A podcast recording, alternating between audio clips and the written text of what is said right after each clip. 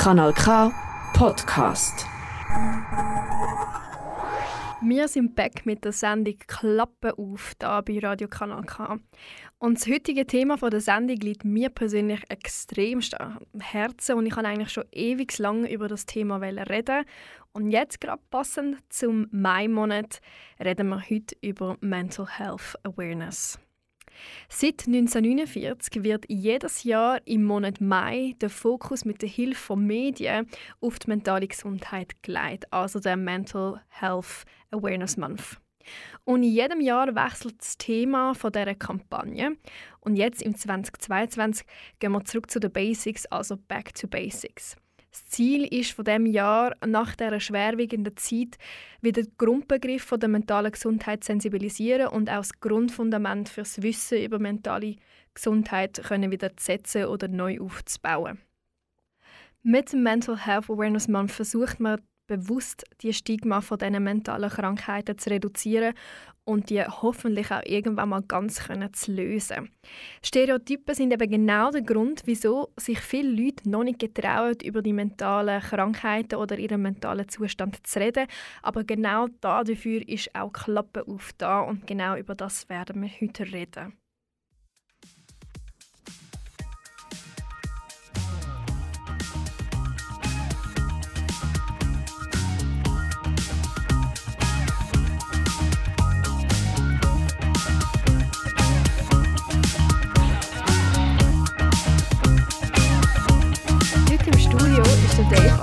Bei mir. Nicht nur ein talentierter Musiker, sondern auch Mitarbeiter beim Clinico, ein Start-up in Zürich, das sich auch mit der mentalen Gesundheit befasst. Der Dave und ich begrüßen alle Zuhörer und Zuhörerinnen und hoffen, dass wir heute etwas Kleines mit auf den Weg geben können. Dave, herzlich willkommen hier bei Kanal K. Hallo, hallo zusammen. Merci vielmals. Ich hoffe, es geht allen gut. Vielleicht tust du dich gerade als erstes ein bisschen vorstellen, damit die Leute wissen, wer du überhaupt bist, wieso du heute da bist, was so deine Funktion ist. Äh, du hast ja schon angetönt. Ähm, ich bin Mitarbeiter bei einem äh, Uni Zürich Spin-off ähm, in Zürich. Das ist ein Startup namens Clinico. Äh, und ich bin dort Scientific Junior Product Manager. Ähm, was so viel heißt wie ich mache sehr viele verschiedene Sachen und helfe in der Entwicklung mit aber auch bei der wissenschaftlichen Validierung, die ja durchaus wichtig ist im Bereich wie Mental Health, gerade wenn man auch ein Medizintool herstellt, wie wir das machen. Und gerade dazu vielleicht ein bisschen mehr später, oder, ähm, wir ein bisschen mehr erklären, was wir dann genau machen bei der Klinik. Genau, also wir werden heute ja allgemein über mentale Gesundheit reden, weil es eben der Mental Health Awareness Month ist. Aber wir werden dann auch verschiedene Facetten aufzeigen, wie kann man sich mit mentaler Gesundheit befassen, wie machen das vielleicht auch andere Leute, andere Musiker und dann spezifisch, was macht ein Startup in der Schweiz zu dem helfen? Also wie kann man den Leuten helfen, die mit mentaler äh, Krankheiten sich auseinandersetzen müssen oder leider von denen betroffen sind? Kanal. Ich empfinde, dass mentale Gesundheit bzw. auch mentale Erkrankungen in der Schweiz immer noch sehr als Tabuthema behandelt werden. Das ist auch der Grund, wieso ich es jetzt in einer Sendung wie Klappe auf möchte auf den Tisch bringen. Was hast du das Gefühl? Denkst du, das ist auch so? Und wenn ja, an was könnte das echt liegen, dass noch nicht Leute genug über das reden? Ähm, bei mir ist es vielleicht sehr gefährlich, äh, genau, genau objektiv zu beantworten, weil ich wahrscheinlich ein den Bias besitze, durch das, dass ich genau im Feld bin und das tagtäglich ein Thema ist für mich. Und ja, da hat man natürlich automatisch das Gefühl, oh, ja, es wird ja doch darüber geredet. Ja. Ähm, aber wenn man dann plötzlich vielleicht sich mal im öffentlichen Diskurs befindet und dann doch äh, relativ schnell das Bewusstsein dafür entwickelt, dass Störungsbilder spezifisch nicht immer richtig betitelt werden und nicht richtig, ein richtiges Bild davon herrscht, ähm, dann durchaus. Ähm, ich denke immer wieder so Themen zurück wie von der Zeit, als ich noch als Betreuer geschafft habe in der, in der, in der Universitätsklinik in Zürich, in einer geschlossenen Anstalt. Ähm, ist immer wieder so die grosse Frage, oh, aber ist das nicht mega intensiv und passiert da nicht mega viel? Hast du keine Angst gehabt? Und das ist genau so ein Stereotyp, den ich leider doch immer wieder antreffe. Nämlich, dass psychische Krankheit oder ich sage mal ein bisschen schwerwiegendere psychische Krankheit an Gewalt oder Gefahr gebunden wird, was überhaupt nicht mhm. stimmt. Nicht mal ansatzweise der Wahrheit entspricht. Ähm, und das ist durchaus ein Stereotyp, den ich noch oft gesehen habe. Und mir ist einfach wichtig, auch den Leuten bewu bewusst zu machen, dass psychische Krankheit überhaupt nicht an Gewalt oder ähm, Gefahr gebunden ist. Im Gegenteil, es ist ähm, eigentlich mehr sind Individuen, die, Hilfe brauchen und ähm, die sich Hilfe wünschen und sich wünschen, gesund zu werden und überhaupt nicht durch das nach Gewalt greifen. Im Gegenteil. Mhm. Und vor allem das Spezielle bei dir war ja in der Zeit, wo du als Betreuer geschafft hast, das sind ja auch noch minderjährige Kinder mit denen du ja zusammen bist und dich mit ihnen intensiv und ihren Krankheitsbildern auseinandergesetzt hast. Also dass man dann auch Kind sofort an den Stereotyp von Gewalt binden finde ich jetzt fast noch spezieller. Ja. Weil die sind ja extrem jung, die wissen vielleicht eventuell am Anfang gar nicht, was da passiert, sind mm. noch mehr auf Hilfe anderer angewiesen ist das nicht äh, für dich auch vielleicht eine extrem spezielle Situation, sind dann noch mit Minderjährigen dazu, dich mit dem müssen befassen Und ich, ich frage mich auch, wie, wie sind Sie überhaupt mit dem umgegangen, mit dem Thema? Haben Sie da offen darüber reden oder haben Sie nicht so genau gewusst, was passiert? Das ist unglaublich variabel Ähm, wir hatten Patientinnen, die ähm, schon seit früher Kindheit Erfahrung damit Also ich muss vielleicht auch noch spezifizieren, ich bin in einer Jugendstation gewesen. Also die meisten Patientinnen sind zwischen 12 und 18 gewesen. So in dem Spektrum denen ungefähr. Ähm, und man hat gesehen, dass Patientinnen existieren, die durchaus schon Erfahrung haben. Man darf halt mit dem, in dem Alter sicher noch nicht sagen, dass es ein Störungsbild ist, aber dass eine gewisse Symptomatik vorhanden war. Und ähm, durchaus einfach durch Psychoedukation, was ich später vielleicht noch mehr dazu sagen kann, durch Psychoedukation gelernt haben, was es bedeutet, den Alltag mit dem zu bestreiten. Ähm, und man, man, hat natürlich auch gleichzeitig so den allerersten Notfalleintritt erlebt, mhm. miterlebt, ähm, wo sehr viele Fragezeichen bei einem Individuum, wo gerade das erste Mal in so einer Psychiatrie ähm, eintritt, aufwirft. Absolut verständlicherweise, gerade im zum Beispiel wenn psychotische Symptome vorhanden sind oder so. Ähm, was vielleicht, wenn nicht gerade alle wissen, äh, psychotische Symptome ist so ein wenn sagen wir mal, äh, Sachen, man Sachen sieht und Sachen hört, die nicht wirklich da sind und das kann natürlich in einer, in einer ersten Instanz sehr furchteinflößend ja. wirken natürlich. Und dann gilt es halt einfach, ähm, ein Verständnis zu zeigen dafür und zu zeigen, dass sie in einem sicheren Umfeld sind, wofür auch Psychiatrien gemacht sind. Das ist auch so ein Stigma, das man natürlich immer wieder versucht zu brechen. Psychiatrie ist ein, sicheres Umfeld. Es ist ein, eigentlich sozusagen Setting, wo man das direkt angehen kann. In einer sehr gesicherten, in einer sehr gesicherten Art und Weise. Also es war Querband durch und die Umgänge sind sehr unterschiedlich. Also man hat natürlich Patientinnen erlebt, die einen längeren Aufenthalt gehabt, aber auch so die, die zum Beispiel schon nach ein, zwei Wochen wieder draußen waren. Also wo zum Beispiel eine Krisenintervention stattgefunden hat und dann ist es vorerst mal sicher gut gewesen. Und dann natürlich die Hoffnung, dass sie nicht nochmal einen Behandlungsprozess zwingend durchmachen müssen. Aber ähm, ja, genau, das Querband durch. Aber es ist ja schön zu sehen, dass es ja auch so Fälle gibt, wo wirklich man gerade präventiv vielleicht auch etwas machen kann für spätere Situationen und dass sie da vielleicht auch stückweise glücklicher wieder rausgegangen sind und mir die Hilfe hat können leisten. Das ist sicher auch ein schönes Gefühl für dich selber gewesen, wenn du dann so etwas siehst, oder? Definitiv. Äh, ich, was ich absolut erlebt habe, ist Dankbarkeit Mhm.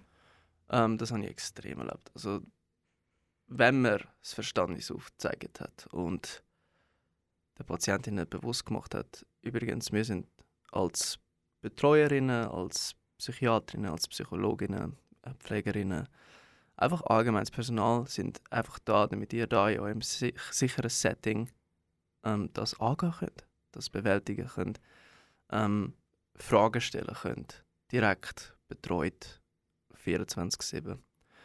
Und ähm, ich habe sehr vielen Patientinnen genau erlebt, dass es dann äh, durchaus Dankbarkeit, Dankbarkeit da war, in einer Form oder der anderen. Ja. Ähm, sehr, sehr, sehr äh, beflügelnd, das Gefühl. Das war für mich so der Klickmoment, wo ich gefunden habe, okay, das ist das, was ich machen will. Ich will später mal sicher therapeutisch arbeiten. Ja, aber du bist ihnen halt auch begegnet mit dem Willen zum Helfen und vor allem ohne Vorurteile, die halt leider da im sozialen Umfeld noch sehr, sehr vorhanden sind. Und das macht es diesen Leuten ja nicht einfacher, können dazu stehen oder sich die Hilfe holen oder auch offen darüber reden. Du hast ja ähm, eigentlich noch eine recht spezielle Bindung schlussendlich mit den Kiddies gehabt, auch einen speziellen Umgang, wie du so das Ganze angegangen bist.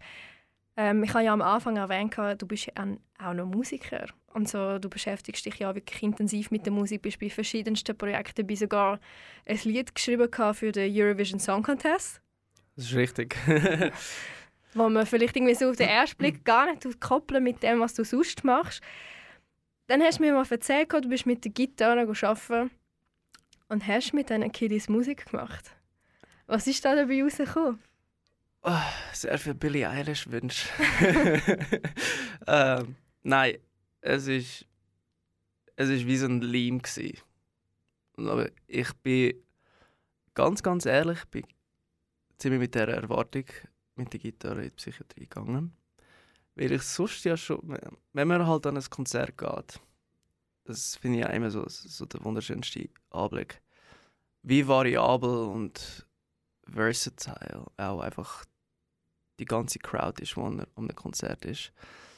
Jegliches Alter, jegliche Orientierung, jegliche Herkunft. Alle haben einen Fokus, nämlich die Künstlerin, die dann auf der Bühne steht und das performt, was sie vorbereitet hat. Und deswegen habe ich gefunden, you know what, ich packe meine Gitarre und nehme sie mit in die Psychiatrie. Ähm, hätte ich vielleicht noch vorher abklären mit den Vorgesetzten. Ähm, habe ich nicht gemacht. Aber ich, aber ich, der Gedanke war schon, es ist Musik, es kann null Schaden bringen. Das verbindet ja auch. Genau, und das habe ich extrem erlebt. Vor allem, ähm, wie man sich das vielleicht vorstellen kann, gerade wenn halt ich sage mal, kognitive Kapazität von einer Patientin halt gerade anders eingenommen worden ist, nämlich durch die Beschäftigung mit dem vielleicht mit den persönlichen Symptomen und der Besserung, der mentalen Besserung. Dann gibt es am Anfang vielleicht noch so ein bisschen Knoten drin, sage ich mal, bevor man wirklich findet, jetzt singe ich einfach auch mal mit mit allen. Ja. Ist der aber mal gelöst worden. Ähm, ich bin absolut überhäuft worden mit Songwünschen. Äh, ich bin gar nicht mehr nachgekommen. Wir nicht, ja, wir haben nicht geschafft, alle Songwünsche durchzuschaffen, bis, bis ich meinen Einsatz in der Psychiatrie fertig hatte. Ähm, aber ich habe wirklich bei allen miterlebt, dass sie haben können mitsingen und ähm, sind auch Emotionen natürlich aufgekommen bei gewissen Songs, bei gewissen Songwünschen, wo ja durchaus auch ein Filter sein können, was sehr cool ist. Und ähm, es hat sehr viel dazu beitragen, dass ich auch können, sagen wir mal, die im therapeutischen Setting Bindung zu Patientinnen aufbauen. Weil man kommt ins Gespräch mit, über ihre Lieblingskünstler und Künstlerinnen und sagt dann, hey, ja, dann lass ich mal bis morgen rein, das, was du mir gerade empfohlen hast, aber du lässt auch das, was ich dir empfohlen habe. Mhm. Und dann tauscht man sich am nächsten Tag aus. Und dann hat plötzlich so die Basis geleitet von Künstlern, die uns verbindet und wir gemeinsam vielleicht cool findet. Ähm, wie gesagt, sehr viel Billie Eilish. Ähm, und das hat einfach so den Knoten gelöst, um einfach auch in noch tiefere Gespräche hineinkommen. Und was halt sehr wichtig ist in der Psychiatrie, also der Diskurs, dass man ständig den Austausch äh, besitzt und immer hört, wie es gerade dem Gegenüber geht und vielleicht dann dementsprechend auch reagiert und weiß, was der nächste Schritt ist. Dann tun wir doch mal den, in Gedanken von diesen Kiddies jetzt doch mal so ein Lied laufen lassen. Unbedingt. Hättest du vielleicht gerade einen Vorschlag, was wir von der Billie Eilish da können laufen lassen auch für alle Zuhörer und Zuhörerinnen? Ja, wie wäre es denn gerade äh, mit einem, wo wir relativ häufig gesungen haben und gut Anklang gefunden, Anklang gefunden hat? Ähm, dann wäre das wahrscheinlich When the Party's Over. Also dann hören wir jetzt Billie Eilish, When the Party is Over, in Gedanken mit all diesen Kiddies und mit großer Unterstützung für sie. Times we've both said our goodbyes. Let's just let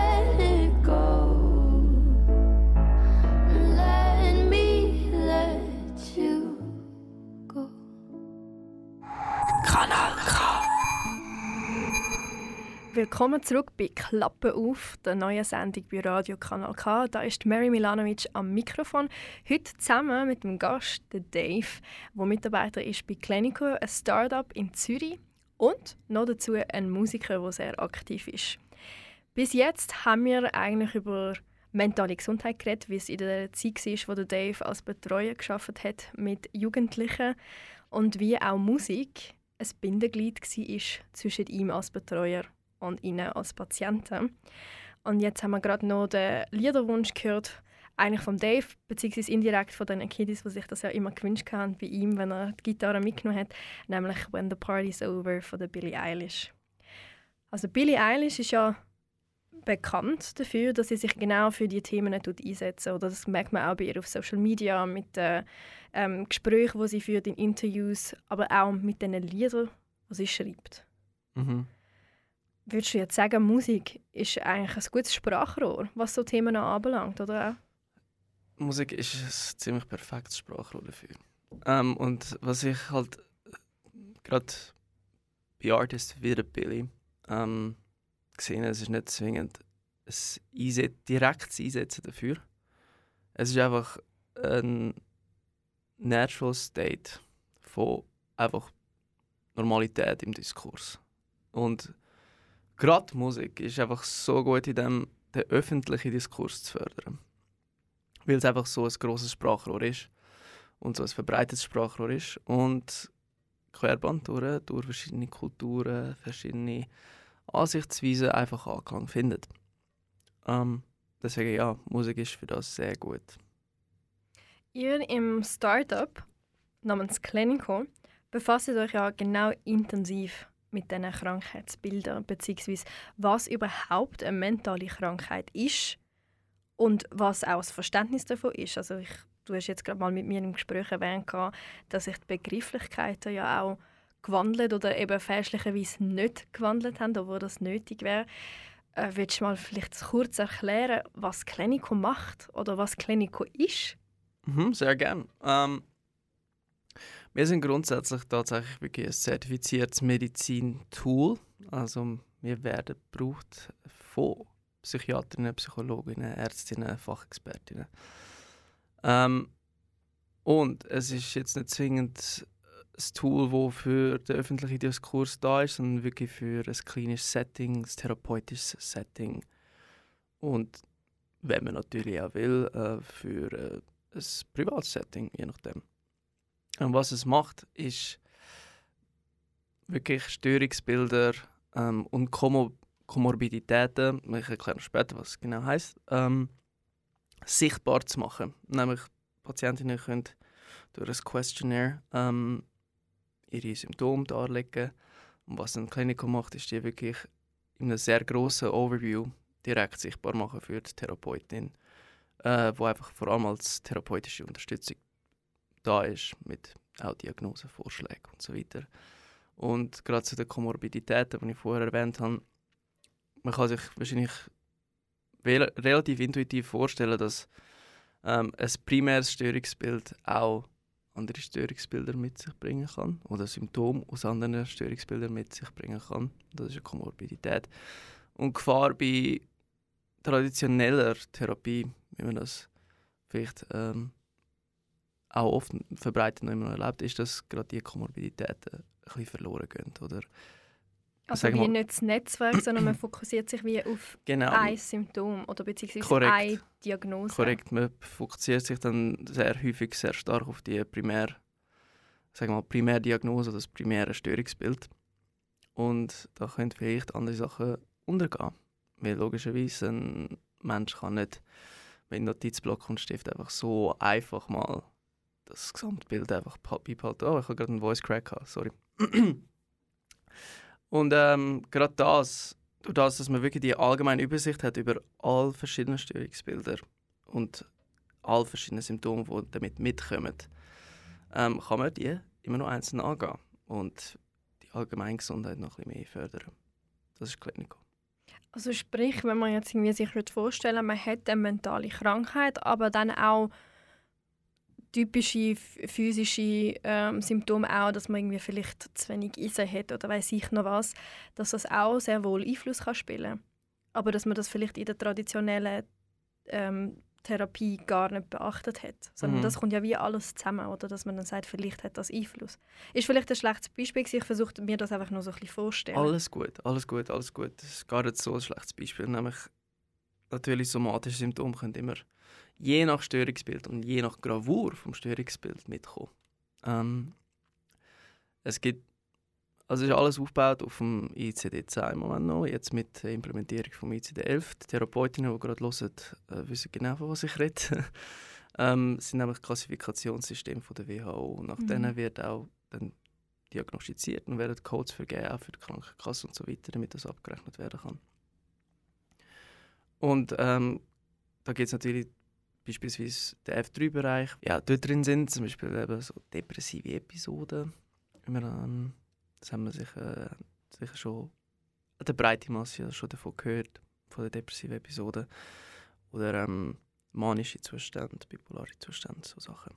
Ähm, was man aber auch häufig sieht, ist, dass der F4-Bereich dann plötzlich auch mitspielt, wo Angststörungen und so weiter dabei- sind. Und ähm, kann ja sein, zum Beispiel, dass Depression dazu führt, dass ähm, der Appetit mal vielleicht nicht so toll ist. Und dann eben plötzlich Essstörungen, also oder Symptome aus der Essstörungen dabei und so weiter und so fort. Vielleicht entstehen somatische Beschwerden dabei.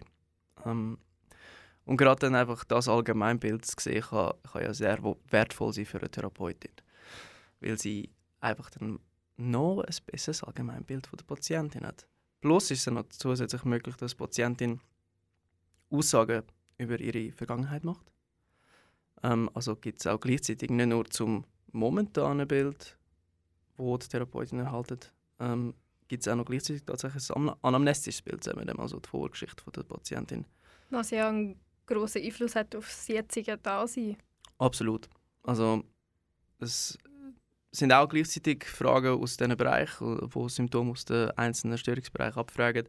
Aber es kann natürlich für ein therapeutisches Setting sehr wertvoll sein. Also das Ziel von Clinico ist ja dann eigentlich Therapie zu verbessern durch eine bessere Diagnose, wenn man es ganz oben abbricht. Ja, und durch vor allem Invention und äh, Digitalisierung. Und wie sieht das denn eigentlich bei euch so aus? Sind ihr da ein grosses Team? Äh, Was für ein Mischmasch an Menschen haben ihr dort? Sind das vielleicht Studenten? Sind das Leute, die wirklich aus dem Bereich kommen? Querband durch. Ähm, wir sind nicht ein grosses Team. Es ist immer noch ein Start-up. Ähm, sehr familiär. Aber unglaublich kompetente Fachexpertinnen dabei. Ähm, sehr einsatzstarke ähm, Studentinnen. Ähm, sehr innovative Leitungspersonen. Ähm, aus sehr verschiedenen Bereichen. Also wir haben wirklich einen Science-Bereich, wir haben aber auch ein Business Development, wir haben einen Customer Success, wo immer da ist für die Therapeutinnen, die es gerade brauchen und so weiter. Ähm, wir ziehen alle an einem Strang, dass die Innovation voranschreitet, ähm, grosse nächste Steps passieren, ähm, weil das halt einfach so ein Grundleben ist von Clinico. Also man will sozusagen ja, Therapie ein bisschen revolutionieren und voranbringen und Innovation reinbringen. Und man setzt sich eben genau für die mentale Gesundheit ein und steht Genau. völlig dahinter von Genau. dieser Idee, die ja Clinico mitbringt. Oder? Mhm. Also es sind eigentlich alles so Leute, die sich eigentlich tagtäglich mit dem auseinandersetzen, wo, sage ich jetzt mal, wir einfach im Mental Health Awareness Month machen. Das ist bei Clinico eigentlich 24-7 Korrekt. und jeden Tag. Ja, wir, wir sagen auch immer, wir sind eine People Company Mhm. und das ziehen wir stringent durch.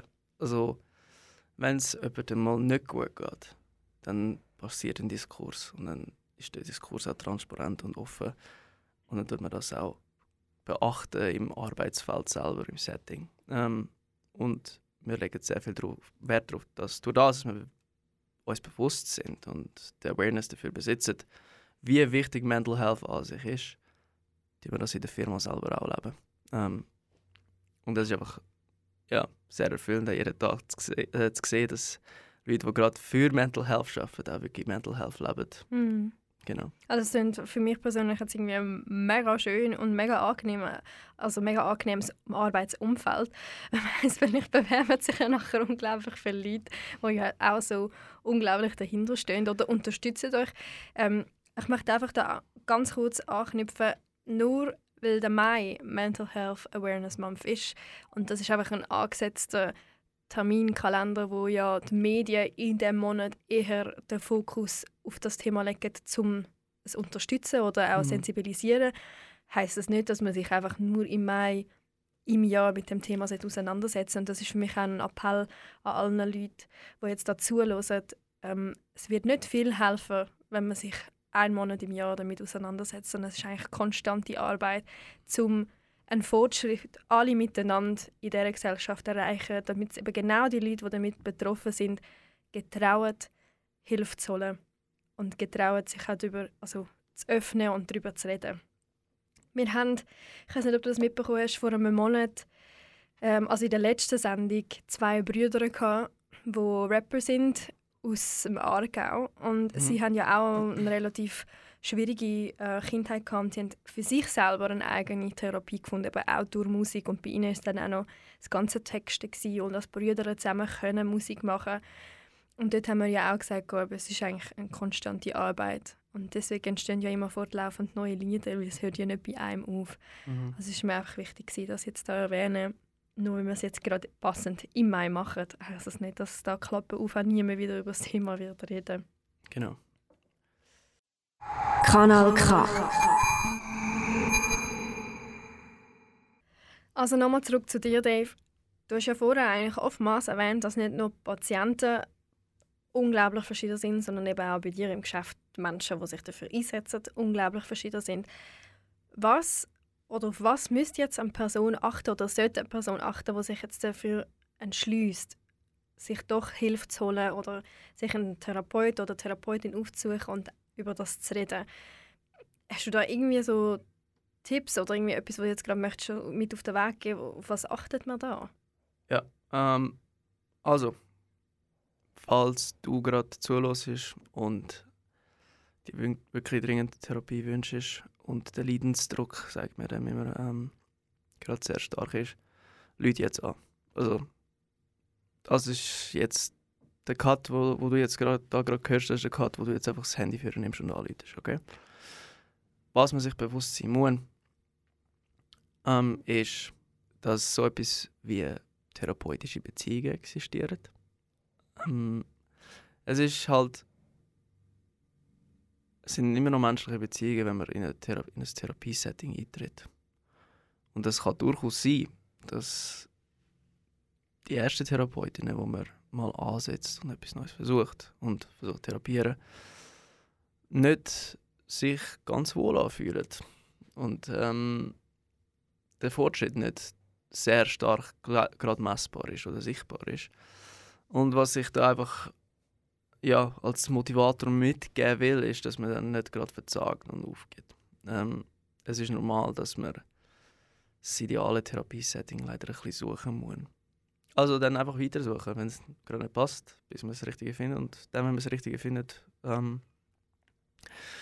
verspreche ich so ziemlich, dass es viel, viel angenehmer ist als vielleicht das erste Setting, wo man einfach gemerkt hat, oh, das, das bringt mir einfach nichts, ich komme nicht vorwärts. Extra die tiefere Stimmlage, so fühlt sich oft an. Ähm, genau. Nicht verzagen.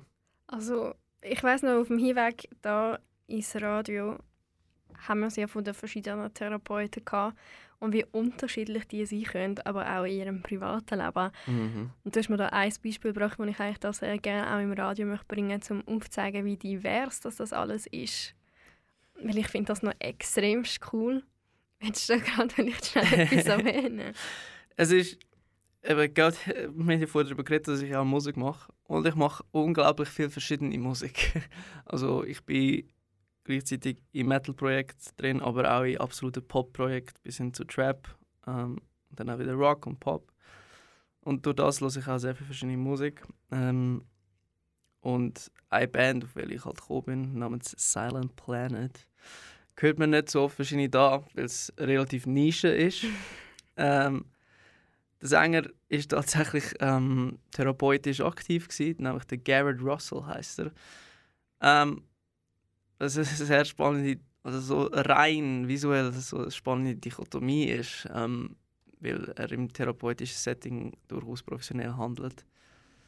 Ähm, sehen wir ihn aber auf der Bühne ist er am Screamen und in einer Metalband und hat riesige Plugs und viele Tattoos und ähm, dann kann ich aber wiederum das, ganz andere, ich sage mal rein visuelle Bild, das hat natürlich absolut nichts mit der Professionalität von der jeweiligen Person zu tun, gar nichts. Ähm, sehr viele gute Therapeuten, ja, wie man vielleicht gerade visuell, wenn man halt alle so etikettierend und stereotypisierend Genau wieder die denken. Vorurteile, die Genau. man eben nicht haben Genau, ähm, deswegen, wie, wo, wo ich vorher schon gesagt habe, vers- versuche ich verschiedene Therapien. Und ja, wir können ja mal schnell einfach ein Soundbeispiel Genau. von Silent Planet zeigen. Ähm, ein sehr spannender Song, den ich gefunden habe, dass es äh, durchaus auch krank, äh, sie machen sehr häufig so, äh, Songs über äh, ein gewisses Störungsbild oder eine Mhm. Geschichte über ein Störungsbild, wo, sie, wo er in seinem therapeutischen Setting erfahren hat. Ein sehr spannender finde ich Nervosa. Und vielleicht wäre jetzt gerade die Fachexpertin unter euch lachen, weil Nervosa, ja, äh, kann man sich denken, äh, gekoppelt an eine Therapieerfahrung, die er gemacht hat mit einer Patientin, die mit Anorexia nervosa zu kämpfen hat, nämlich Essstörung. Also ein Typ von Essstörung. Und er hat einen Song darüber geschrieben, der sehr gut, finde ich, ähm, die Krankheit dar darstellt und darbildet. Vielleicht da einfach zum ganz kurz alle vorwarnen, es wird ein bisschen laut Es wird sehr laut. und es wird ein bisschen härter, als man sich das eventuell äh, gewohnt ist.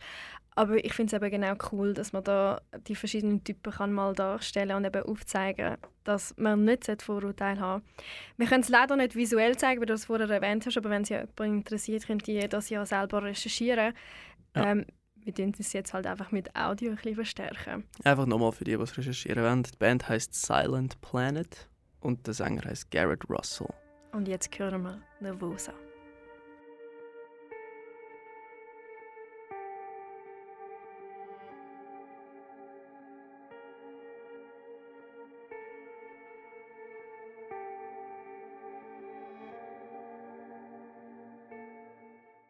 Das war Silent Planet mit Nervosa. Ja, es war eine kleine Kostprobe für Ja, diejenigen, die dann mehr hören wollen. Aber man sieht eben wirklich, wie divers das alles ist und ähm, wie Musik eben das wichtige Sprachrohr sein kann für Personen. Absolut. Ich möchte mit dir eigentlich da so ein bisschen in eine noch tiefere Diskussion einsteigen, weil ich mich ja auch sehr mit mentaler Gesundheit beschäftigt habe, auch mit meinem alten Job, den ich hatte. Mhm. Einfach vielleicht ein bisschen aus einer anderen Perspektive. Bei dir ist ja eigentlich mit drin im wissenschaftlichen Feld. Bei mir ist es ein bisschen darum herum um die Kommunikation gegangen. Wie bringst du das Thema an Leute, die eben nicht das Fachwissen haben? Ja. Weil äh, es ist schwierig, das oben runterzubrechen, damit es für jeden verständlich ist und dass jeder auch die Interessen aufzeigt, das wirklich durchlesen und Mhm. sich damit zu befassen. Mhm. Ähm, die Problematik, mit der ich mich am meisten auseinandergesetzt habe, ist, dass in unserer Gesellschaft eigentlich alles extrem schnell gehen muss. Mhm. Äh, das ist ja gekoppelt eigentlich auch mit der Forschung, also der wissenschaftlichen Seite, die du ja mitbringst. Ähm, dadurch vergisst man eigentlich oft, dass Menschen ja eben unterschiedlich sind, was wir ja jetzt so oft erwähnt haben. Und das fängt bei ganz basic Sachen an, wie das Geschlecht, geht weiter zu Kultur, zu ethischen Hintergründen, zu wie du aufgewachsen bist, Altersunterschied und und und. Aber wenn man jetzt wirklich so beim Einfachsten vom Einfachsten bleibt, Unterschied zwischen Mann und Frau, natürlich gibt es noch so viel mehr dazwischen in dem Spektrum. Mhm. Aber nicht mal das wird ja eigentlich bei der Medikamentenherstellung beachtet, beziehungsweise noch nicht bei allen. Äh, wir haben das Problem gehabt, oder als Beispiel, das wir immer wieder gebracht haben, und das wissen jetzt wahrscheinlich extrem viele nicht, und darum erwähne ich das so, ähm, gewisse Krankheitsbilder sind halt einfach beim einem Geschlecht ja viel häufiger vorhanden. Was ja dann da für Hintergründe sind, weißt du ja wahrscheinlich besser, wieso dass das halt so auslösbar ist, ob das jetzt genetisch ist oder äh, vielleicht auch so der sozioökonomische Druck, den man rundherum hat. Ähm, einer davon ja wäre zum Beispiel Depressionen, dass die eigentlich öfters bei einer Frau diagnostiziert werden als bei Männern. Mhm. Herausgefunden wurde ist aber, dass Antidepressiva bei weitem nicht bei allen Frauen anschlägt. Das ist ja irgendwie, glaube ich, zwei von zehn Frauen. Und die restlichen haben meistens Nebenwirkungen von Antidepressiva, Mhm. werden aber nicht richtig therapiert. Oftmals wird es ja auch so ein bisschen auf die Hormone geschoben, wo man ja immer wieder so auch stereotypisch gehört, ja, du bist eine Frau, bist hysterisch, oder? Ein anderes Beispiel war ähm, ein Medikament, das auf den Markt ist in der Schweiz. Also erlaubt hat man überall in der Apotheke kaufen für Schlafstörungen. Äh, du weißt wahrscheinlich schon mehr so ein bisschen über Schlafstörungen, was da alles Ja. einen Hintergrund kann haben. Äh, darum schmunzelst du jetzt auch da so ein bisschen im Radio. Die Dosis ähm, ist aber gemacht worden anhand von dieser Forschung, die sie betrieben haben. Und jetzt kommt der Fun Fact. Probanden, die sie hatten, also Leute, die sich freiwillig gemolden haben, dass das Medikament kann getestet werden kann, sind nur Männer. Gewesen. Ja. Aber kaufen können haben es auch also Frauen, oder? Mhm. Und dann sind ähm, so viele Frauen ins Koma gefallen in der Schweiz, dass sie das Mhm. Medikament haben müssen zurückziehen und dann ist schlussendlich herausgefunden worden, dass die Dosis bei ihnen nicht nur doppelt so hoch war, sondern ums Vielfache höher Ja, als. Genau. Und da hat man eben das Problem mit der Geschwindigkeit. Man hat einfach so schnell wie möglich wollen, das Medikament auf den Markt bringen und hat all die anderen Symptome, die du jetzt so erwähnt hast, die die Klinik versucht, nicht beachtet. Mhm. Man hat aber auch nicht beachtet, dass es ja extrem unterschiedliche Organismen sind. Durch das, dass es. Also, ähm, ich fange mal so an. Das ist für mich ein klassisches Beispiel von einer schlecht aufgesetzten Studie. Mhm. ähm, wichtig bei Studien ist auch, dass sie repräsentativ sind. Was das bedeutet, ist, dass man die, prozentual, äh, die prozentualen Vertretungen von der Bevölkerung in eine Studie mit einbezieht. Also nicht 100% männliche Personen und 0% weibliche Korrekt. Personen. Was bedeutet das? Man, hat, man nähert sich, das muss man immer ganz wichtig sagen, das ist immer so ein Stereotyp, äh, ja, die Wissenschaft hat immer das Gefühl, sie sind recht. Das sagt die Wissenschaft nicht. Die Wissenschaft sagt, wir versuchen uns einfach der Realität annähern, bis es wieder leid wird. Unsere Studie Mhm. oder unsere Hypothese. Und was man halt mit der äh, Repräsentativität macht, außer natürlich explizit, man will nur ein Geschlecht testen oder so, aber das geht in einem medikamentösen Fall nicht. Ähm, dann zieht man halt prozentual gleich viel Frauen wie Männer ein. Und auch durch die Alter Altersklasse werden dann auch beachtet, sollten beachtet werden. Ja, natürlich, man ist ja anders entwickelt mit äh, Absolut. 12 Jahren als nachher mit absolut. 50 oder 60. Genau, genau. Das ist, das ist da halt komplett ignoriert worden. Durch das hast du verzerrte Daten. Und verzerrte Daten sind in einem medizinischen Feld nie gut. Also ich kann mich nicht erinnern, wo verzerrte Daten mal etwas Gutes mit sich gebracht haben. Ähm, Clinico beschäftigt sich sehr viel halt auch mit Prävalenzen. Ähm, was das bedeutet ist, was ist die Häufigkeit ähm, wo ein Störungsbild in der Gesellschaft vorkommt und wie ist das über verschiedene Gruppen verteilt, oder ich sage mal verschiedene repräsentative Gruppen verteilt. Durch das sind dann die Störungsbilder auch priorisiert anders aufgebaut. Und natürlich durch die Mitarbeit mit Fachexpertinnen, wissenschaftliche Mitarbeit mit Fachexpertinnen, sind Komorbiditäten auch mit einbezogen, in dem, wo wir vorher- darüber geredet haben, dass Symptome verschiedene Felder Mhm. mit einbezogen werden. Zudem gibt es ganz, ganz viele spannende Studien. Gute Studien und sehr viele gute Fachexperten, die sich explizit damit beschäftigen. Ähm, ja, das wird bei uns mit einbezogen, definitiv, weil es einfach so ein, sagen wir mal, ein schwerwiegender Part ist, von dem therapeutisch zu arbeiten. Und die Fachexpertinnen wissen das, dass es äh, von grosser Bedeutung ist, das mit einbeziehen. Ähm, genau. Aber es ist ein grosser Fehler eigentlich in unserer Gesellschaft, das Mindsetting von «es muss alles schnell gehen». Das ist auch das Gleiche, wenn eine Person mit Mhm. der Therapie anfängt. Man soll nicht mit dieser Erwartung drin gehen, in einer Sitzung, es ist alles geklärt. Und das muss es ja auch nicht sein. Nein. Und ich merke das jetzt eben auch in der Kommunikationsbranche, Mhm. wie sich die Medienwirtschaft in der Schweiz einfach auch ähm, Medienlandschaft, sorry, Medienlandschaft in der Schweiz gewandelt hat. Es Mhm. muss einfach alles schnell gehen Ja. und da passieren so viele Fehler, grundlegende Recherchefehler, wo man irgendwie statistisch, statistische Auswertungen komplett falsch berechnet hat und dann kommt das in Ja. Headliner. Leute Ja. lesen das, nehmen sich aber aus dem Stress von der Schnelligkeit nicht die Zeit, um das zu hinterfragen. Mhm. Und so verbreitet sich nachher einfach falsche Informationen. Das Gleiche ist auch mit der mentalen Krankheit. Das ist ja so oft Thema gewesen. Ich möchte jetzt da nicht Medientitel nennen, aber jeder weiß, von was ich rede, wo einfach ganz schnell etwas rausgehauen wird. Ja. Und das tut eigentlich wie die Stereotypen, wo man ja nicht möchte haben und wo einem so behindert, zum Vorwärts zu kommen, Mhm. bestärken. Ja. Und das ist ein riesiges Problem, das wir haben im Moment. Ich tue Geschwindigkeit halt nicht zwingend an Fehlerraten immer koppeln. Das ist kein Zwang. Was in so einem Fall wichtig ist, sagen wir mal, mit auch schneller Boulevardpresse, wo relativ schnell ist im Vergleich, wenn man es mit anderen Pressetypen vergleicht, schätze ich mal. Ja, und Da sowieso kannst du mich dann auch korrigieren. zu Fachzeitschriften. Ja, genau, ja vor allem Fachzeit. Ja, das ist dann nochmal etwas anderes. Das Genau. sind wissenschaftliche Journals. Aber das ist halt nicht, sagen wir mal, breite Literatur. Ja. ähm, ja, da muss man einfach in dem Moment halt an den öffentlichen Diskurs und öffentliches kritisches, öffentliches kritisches Denken plädieren. Ähm, er kann alles überprüfen durchs Internet. Durch Viele Leute wissen das nicht, aber es gibt so, man kann direkt einfach auf Google Scholar darauf zugreifen. Das heißt, wenn ihr vielleicht mal einen medizinischen Fakt leset, wo in Anführungs- und Schlusszeichen Fakt in einer Boulevardzeitung und euch das vielleicht ein bisschen fischig vorkommt, geht auf Google Scholar und tippt das ein und schaut, äh, was es für Papers dazu gibt, wissenschaftliche Papers. Man kann tatsächlich, es gibt sehr viele öffentliche Papers, die gut sind und peer-reviewed. Ähm, du weißt, was peer-reviewed Ja, heißt. also das heißt, dass andere Wissenschaftler das durchgelesen haben und bestätigt und selber nachgeforscht haben. Genau, wo halt auch wirklich äh, established sind in ihrem Feld. Und man kann das alles nachschauen, nachforschen. Und ich glaube, wenn der öffentliche Diskurs das noch ein bisschen mehr fördert auf die Art und Weise, dann kann man dem auch ein bisschen gegensteuern. Weil ich glaube, die Geschwindigkeit an sich, gerade von Presse, Medien und so weiter, wird nicht zurückgehen.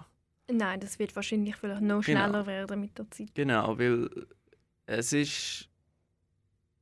Ja. Es ist gefragt. Es, es ist, halt gefragt gefragt. und es ist auch... Aber das ja. ist ähm, jetzt auch wieder ein Appell von, von dir und von mir, ähm, nicht leichtgläubig sein und nicht alles glauben. Selbst nicht äh, wie bei dir und bei mir im Studium. Nur weil es dein Dozent ist und vorne ansteht und dir etwas erzählt. Klar, der hat eine Ahnung und der ist ausgebildet und alles und er bildet dich aus, aber du musst trotzdem nicht alles blind glauben. Selber recherchieren, selber nachfragen, selber mit anderen Leuten reden, Ja. bevor man Informationen weitergibt. Beim selber recherchieren muss man halt einfach auch Aufpassen, klar. aufpassen. Ähm, ich glaube, dort ist auch wichtig, vielleicht auch vorher noch ein zu lernen, wie man Quellen bewertet, wo man sich holt. Es gibt sehr viele Quellen mit Falschinformationen draussen, die sich als peer-reviewed Studien verkaufen und so weiter. Ich gehe jetzt nicht genauer darauf ein, aber wir haben das alle gesehen während der Pandemie. Das, Ja. Was es mit sich bringen kann. Ähm, lernen, qualitativ, qualitative Quellen sich mit einbeziehen und die auch so selektiv zu bewerten. Oder der einfachste Weg, den ich jetzt würde mitgeben würde, wenn man sich nicht sicher ist, was da für Stereotypen vorhanden sind, ob die stimmen oder nicht stimmen, oder man sich selber mal gefragt hat, wie das jetzt ist mit dem Thema mentale Krankheiten, aber einfach mal mit jemandem darüber reden. Weil es gibt sehr viele Leute, wo, wo ich sage jetzt vielleicht sogar leiden unter einer mentalen Krankheit, aber Mhm. offen sind, zum darüber zu reden, offen sind, äh, Fragen zu beantworten, weil sie eben auch möchten, dass das Verständnis vorhanden ist oder weil sie auch möchten, dass andere Leute können nachvollziehen Mhm. wie sich das anfühlt. Einfach auch mal sagen, nein, ich höre jetzt mal dieser Person zu, wie sie das empfindet, weil es bringt ja eine völlig andere Perspektive mit. Mhm. Also das ist für mich der einfachste Ja. Weg, oder? vorher immer fragen, ob es der Person dann auch angenehm ist, Logisch. darüber zu reden. Also man kommt ja nicht einfach an und sagt, Es, also man kann sich ja vorstellen, wenn sorry, äh, wenn ich sage mal auf der schwerwiegenderen Seite ist ein Störungsbild und halt schon sehr viel kognitive Kapazität von der Person in Anspruch genommen wird, durch verschiedene Therapiesessions und so, ist vielleicht die Energie nicht ganz so versteht, um das auch im Alltag einfach so mal besprechen. Deswegen immer zuerst nachfragen. Kostet überhaupt nichts. Das ist eine Sekunde Frage. Und wenn sie dafür wirklich bereit sind, das, den Diskurs zu führen, kann ich auch rausspüren, bis woher geht es. Ja. Bis woher kann ich darüber reden, aber reden darüber. Unbedingt. Und nicht nur, wenn man es nicht selber hat oder es nicht 100% nachvollziehen kann, so typische Sprüche bringen, wie ich sage jetzt mal jemand, wo eben unter einer Essstörung leidet, ja, isst doch mehr. Das Nein. ist wie wenn ich ja. jetzt irgendwie brüllen und du sagst mir, hör auf traurig sein, das hilft einem nicht, das frustriert sogar noch mehr. Nur wenn man es selber nicht hat Hm. oder wenn man selber nicht sieht oder hört, ähm, das ist ja eigentlich fast so ein Harry Potter Quote. Nur weil es in deinem Kopf ist, heißt es nicht, dass es nicht wahr ist. Für die Person ist das absolut wahr und absolut ernst zu nehmen, Ja. was da passiert. Ja. Einfach, dass man eben da sensibel mit dem ganzen Ja. Thema tut umgehen. Und gerade die, wo, wo jetzt gerade zulassen und vielleicht gerade wirklich mit Leidensdruck im Alltag zu kämpfen haben und ja, jetzt wirklich sich damit beschäftigen und das vielleicht ein bisschen viel von eurer Kapazität mit einnimmt. Ich preache das immer wieder, aber ähm, informiert euch ein bisschen über so Resilienz. Was bedeutet Resilienz? Ähm, weil es werden Leute mit unangenehmen Fragen kommen mit nicht einfühlsamen Fragen, mit nicht einfühlsamen Sprüchen. Das wird wohl oder früher oder später passieren. Dann sind ihr vielleicht ein bisschen froh, wenn ihr so ein bisschen euer mentales Schild aufgebaut habt. Ergo Resilienz. Ähm, kann ich immer nur empfehlen, an der Resilienz zu arbeiten. Für alle. Also die, die nicht gerade einen Leidensdruck besitzen, einen starken. Und, äh, genau. Es gibt ein sehr gutes Buch dazu. Ich kenne jetzt gerade äh, nicht den Titel, aber das hast du mir sogar empfohlen. Ich glaube, der Titel ist sogar Resilienz. Resilienz. Ja, ich wüsste jetzt nicht, von wem das es ist und ich möchte da jetzt auch nicht irgendwie dafür werben oder so, weil Mhm. für das ist das Radio von uns da, nicht für das zuständig. Ja. Aber einfach zum sagen, dass es sehr viel Material hat, ähm, auch von Fachspezialisten, was Ja. das anbelangt. Und ähm, ich persönlich kann sagen, dass es hilft. Also nur weil es ein Buch ist. Man muss aber offen dafür sein. Immer. Genau. Ja. Ist, äh, zum Glück ist es halt wirklich ein äh, störungsübergreifendes Phänomen, Resilienz. Das bringt uns allen in jeglichem Setting etwas. Kanal K. Also ich finde es eigentlich schon fast unglaublich, wie die Zeit verfliegt, wenn man sich mit so einem wichtigen und interessanten Thema befasst. Weil wir sind eigentlich schon am Ende von dieser Sendung angelangt und können eigentlich nur den ganzen Tag darüber Das diskutieren. ist so. Aber wie gesagt, das ist sicher nicht der einzige Monat, ähm, in dem man sich mit dem Thema wird befassen Zumindest wir zwei definitiv nicht. Ich werde auch noch weiterhin Gäste haben. Mhm. Ich habe auch schon Gäste gehabt, die wirklich von persönlicher Erfahrung erzählen. Und das finde ich eben eigentlich Sehr am wertvoll. wichtigsten Sehr zum, wertvoll, zum ja. das Eisbrechen, weil man Mhm. dann auch merkt, ähm, wie real das, das ist, auch wenn man es selber nicht so erlebt hat. Ich würde ähm, ich würd vorschlagen, dass man vielleicht so als Abschluss von der heutigen Sendung, Mhm. wenn man gerade so bei dem Thema war, von was man selber machen kann, ähm, dass man eventuell so zwei, drei, vielleicht nicht Tipps, aber so Vorschläge von unserer Seite aus würden mitgeben, wie man mit dem Thema umgehen sollte, egal ob man jetzt selber damit betroffen ist oder jemand anders damit betroffen ist, wie kann man sich ein bisschen darauf sensibilisieren, wie kommt man endlich auf den Weg, wo man einen Schritt richtig Besserung macht, was das Thema anbelangt. Weil es gibt ja eigentlich so viele Möglichkeiten. Wir haben ja jetzt gesehen, Musik wäre ja zum Beispiel eine. Mhm. Dass man Musik als Sprachrohr nutzt, vielleicht Musik lost, die einem hilft, oder selber Lieder tut schreiben, selber tut musizieren. Mhm. Ja, das ist natürlich jetzt eine sehr subjektive Meinung von mir. Ja, ist ja einfach dein Vorschlag. Ja, ähm, aber ich glaube durchaus, dass egal welche Art und Weise der öffentliche Diskurs geführt wird, ist das schon mal ein guter Schritt vorwärts. Habe ich jetzt ja schon ein paar Mal erwähnt, natürlich jetzt äh, in, dieser, äh, in dieser Sendung, in dieser Show. Aber äh, darüber reden, das gegen aussen kommunizieren, mit verschiedenen Individuen darüber reden, ähm, austauschen, kritisch austauschen, aber auch offen austauschen. Ähm, ob das jetzt durch Musik ist, durch Kunst jeglicher Art, durch Vorträge, durch vielleicht mal einfach ein komplett zufälliges Gespräch mit irgendjemandem auf dem Zug, den man gar nicht kennt.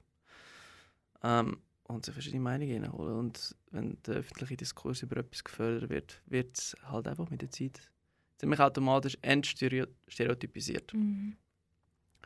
Welche Art das passiert, ist ziemlich egal, solange es nicht schädlich ist. Ähm, genau. Und ähm, Psychoedukation. Das ist so ein, eine wichtige Catchphrase, finde ich. Lernen, was es für Störungsbilder gibt. Lernen, was die mit sich bringen. Lernen, dass psychische Krankheit nicht, und das nicht ist wirklich groß geschrieben, nicht mit Gewalt verbunden ist und mit Schaden gegenüber anderen. Wie es halt so oft eben in diesen Filmen dargestellt wird. Ja, das finde ich ein bisschen schade immer. Ich meine, ich finde zum Beispiel Joker, finde ich so ein großartiger Film. Zwar kann ja äh, psychotische Symptome werden zum Teil sehr gut dargestellt in dem Film, finde ich. Also schizophrene Symptome. Aber ähm, das heißt überhaupt nicht, und ich hoffe, dass der Film nicht zu dem Stereotyp geführt hat, dass das zu Gewaltbereitschaft führt. Also ja, nicht. Das ist unglaublich selten, dass das passiert. Ähm, ja, die, die, die Zahl ist minuskel. Also das kannst du fast gar nicht ja, im Alltag be beobachten. Ja, und vielleicht, wenn es dazu kommt, muss man auch immer fragen, wieso ist es die Krankheit gewesen oder ist extern von jemandem ausgelöst worden. Also ich meine, wir können ja auch gewalttätig werden, äh, ohne ein mentales Natürlich, Krankheitsbild haben und ohne, ja. dass du eigentlich direkt aus erster Quelle selber schuld bist. Oder das heißt ja nicht, dass dann du in dem Moment eine gewalttätige Person bist. Das hat ja externe Ja. Faktoren. Das Ja. darf man halt wie nicht vergessen. Affektivität ein bisschen Genau. kontrollieren, Impulsivität. Ja, und das Ziel ist eben genau, dass wir als externe Faktoren gegenüber anderen Menschen es nicht verschlimmern, ihnen kein Leid zufügen, sondern versuchen, ihnen ein bisschen Sicherheit zu geben oder ein gewisses Grad an Verständnis oder zumindest halt einfach Mhm. es nicht abdrücken. Konsens suchen. Das ist auch gut zusammengefasst, wie du es jetzt gerade sagst. Konsens suchen in jeder, in jeder Situation. Dann ist man auf einem Plateau. Genau. Halt. Und ich möchte auch noch erwähnen, dass eben genau Klappe auf als Sendung bei Kanal K, das ist ja eigentlich so der Ursprung und der Sinn und Zweck, dass man eben den Diskurs kann fördern, dass es allen eine Stimme gibt, wo etwas zu sagen haben, wo vielleicht bis jetzt keine Stimme gehabt haben und man kann sich jederzeit melden, wenn man findet, nein, ich bin jetzt wirklich dazu parat, um über ein Thema zu reden, das vielleicht auch ein Tabuthema war. Weil mir ist es wichtig, mir ist aber auch wichtig, dass andere Leute etwas davon hören und meine Sichtweise hören da innen hat man immer Platz, man ist immer herzlich willkommen und man kann sich bei mir jederzeit melden, weil ich freue mich unglaublich, wenn ich den Leuten eigentlich eine Stimme kann leihen und Mhm. ich höre gerne zu. Das ist super. Ja, genau so machen wir es weiter mit allen. Äh, ja, einfach Diskurs fördern und das machen wir ja auch. Dann bedanke ich mich, Dave, dass du heute da bist. Ich bedanke mich auch ähm, eigentlich seite- seitenweise von ich bedanke mich auch für die Klinico, dass sie das Einverständnis gegeben haben, dass wir haben dürfen berichten was sie da eigentlich so Cooles machen. Mhm. Es gibt noch so viel mehr Startups, ähm, die sich mit dem befassen. Wie gesagt, Mental Health Awareness Month diesen Monat. Vielleicht gerade ein guter Start, um sich anfangen mit diesen Themen äh, zu beschäftigen. Aber es ist nur ein Start, das ist definitiv nicht das Ende und es wird noch weitergehen. Wir werden bestimmt noch mal über das Thema reden, vielleicht sogar wieder mit dir. Wir schauen dann. Sehr gerne jederzeit. Und ähm, für all die, wo das vielleicht ein bisschen zu viel war, am besten jetzt irgendwie einen Tee trinken oder nicht alleine sein oder mit Kollegen ein bisschen sein. Ähm, für andere Leute, die wo, wo sich jetzt noch mehr mit dem auseinandersetzen wollen, gehen euch informieren. Hört vielleicht auch passende Musik, vielleicht nochmal Billie Eilish oder Silent Planet. Und ähm, ich wünsche euch allen noch einen restlichen angenehmen Abend und einen guten Maistart. Danke zusammen. Das ist ein Kanal K Podcast gsi. Jederzeit zum Nachhören auf kanalk.ch oder auf deinem Podcast App.